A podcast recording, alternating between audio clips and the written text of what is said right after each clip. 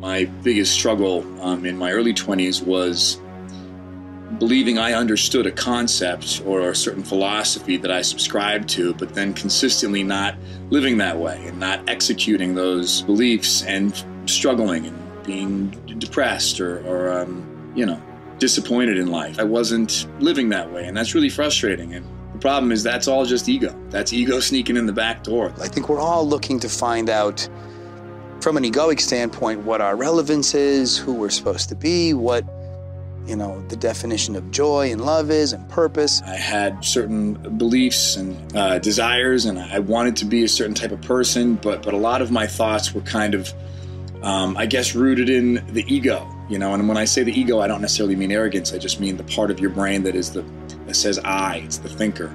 Um, and that part of your brain is very uh, self-serving it lives in a world of comparisons and uh, time and none of these things are helpful. It just kind of would consistently take me out of a positive place. You know, the, the, the man I wanted to be, or the man I thought I should be, or, um, you know, you're basing who you are and what you think you should be on who you'll be tomorrow and who you were yesterday. And as we go through life and experience trauma, we build walls, defense mechanisms, and eventually you adopt them so deeply, you know, they are activated on a daily basis, you start thinking that's who you are. We are not our thoughts. You know, we all have to realize that the things that go on in our brain is not our true identity. How do you create separation between the two? Stillness. You know, it's not the idea of doership is misleading. To think, well, what do I have to do to get where I want to be? Right. People want to chase it. You want. You think the thing, the person you are, is out there, or that you have to. You don't have to do anything. Everything you want, need is in here right now. You just have to stop. For me, the the most effective tool I've adopted is just trying to stay present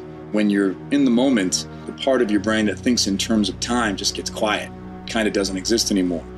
So a lot of my old hurdles have kind of become far more manageable by just staying present. Someone just kind of once said, shush. And it was in response to me having a bit of an over analytical question. It really is about kind of stilling your brain noise, recognizing that the majority of the stuff you grapple with uh, is just noise and it reinvents and it's cyclical and it's, it's not, you know, it's not turning your back on something. It's it's not kind of uh, quitting or giving up. It's kind of uh, letting it kind of wash over you, and then the shush of it all is just kind of uh, being able to cultivate the ability to, to, to be still and be present. And and if you can do that, then then circumstance becomes you know a little more inconsequential.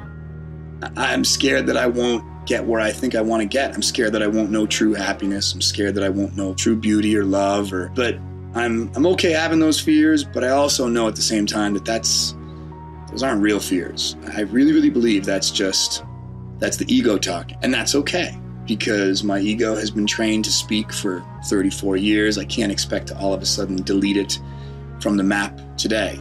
All I got to do is when those fears come up, recognize that those are ego-based fears. I'm totally okay with those things popping up on the radar because they're gonna, and that's okay too.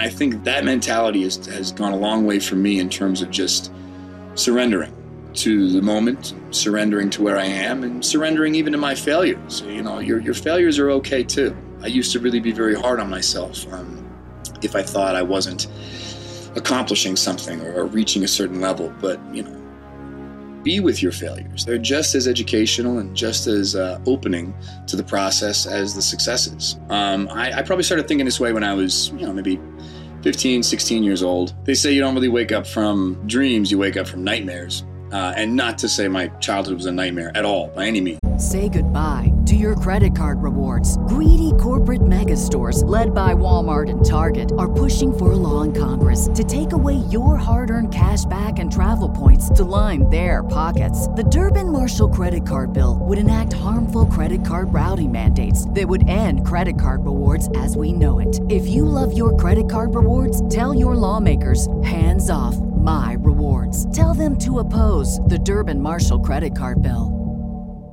But I certainly started to see a pattern, uh, you know, where whatever my struggles or challenges were at that age, if they were ever kind of met or satisfied, I started to see how the next day my brain found new struggles and challenges uh, to be at odds with. And you start to realize how amazingly resilient that part of your brain is um, that that can just create conflict and truly be at odds with what is. And, and I, I started to worry that no matter what happened or where I uh, went in my life, will that always be that way? So for me, it's a matter of being perfectly okay exactly where I am and practicing. It's like uh, if, if I was going to try and pick up a sport, you know, I'm not going to be amazing tomorrow. Today, I just have to dribble. Just got to dribble the ball. Um, and if the ball gets away from me today, it's okay. Get it back and just dribble again. Even if it takes all of my focus and energy just to dribble this ball, maybe tomorrow it won't. And it won't be as, you know, uh, consuming. Um, but but it's okay to be where I am. I don't have to wake up tomorrow and be a pro. Success to me feels a bit like a notion. I mean, if there's success, there's failure. Just being happy, being peaceful, being content, being present. I love uh, being creative. I love the business that I'm in. It's it's absolutely who I was as a child. You know, you try and always think, well, what did you do on a Sunday morning when you were a kid? What were you doing when you weren't doing for anything?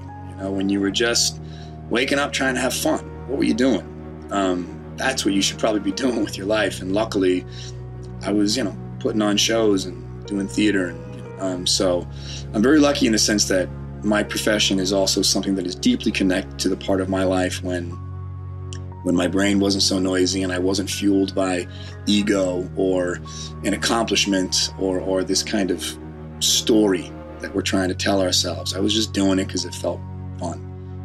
The first couple times I tried meditating, very hard because my brain is so noisy, and you know, maybe you get a second, two, three seconds tops of sustained, still uh, breathing and presence, uh, and then very quickly, you know, your brain asks, "Well, am I doing this? Am I thinking? I'm thinking thoughts right now," and you know, you kind of lose it, but that's okay, and you go right back to trying to focus again, and uh, you know, the more you do it, hopefully, the, the the shorter intervals of brain noise will happen, and the longer periods of time where you are truly present uh, begin to bloom a little bit. The place I'm trying to get to is something that the mind can't comprehend. It wants to, it really wants to, but it can't. It's, it's different languages. It's just be present. Don't don't think about tomorrow. Don't think about the next minute. Just where are you right now? Don't miss right now. Be here now. Um, and, and a nice sense of calm just kind of washes over. I think the thing that I'm looking for in life is just longer periods of uh, blooming presence. Blooming presence. All you really have in life, I think, is just now, a series of nows. Um, and I think when you can kind of surrender to that, um, you can't lose. But I felt pieces of it, and I know it's good, and I'm chasing it, uh, and it's worth it. So, uh, whatever that is, uh, I guess I'm working to kind of have longer moments of that. I think happiness is about trying to live in the moment and being present. A lot of our suffering, I think, comes from analyzing the past and worrying about the future and living in our mistakes as if that's who we are. But if you're able to be present and still those egoic thoughts, I, I think you can tap into happiness. Brain fog, insomnia, moodiness, weight gain. Maybe you think they're just part of getting older, but MIDI Health understands that for women over 40, they can all connect to menopause. It's at the root of dozens of symptoms we experience, not just hot flashes. MIDI clinicians are menopause experts offering safe, effective, FDA approved solutions covered by insurance. 91% of MIDI patients get relief from symptoms within just two months. Book your virtual visit today at joinmidi.com.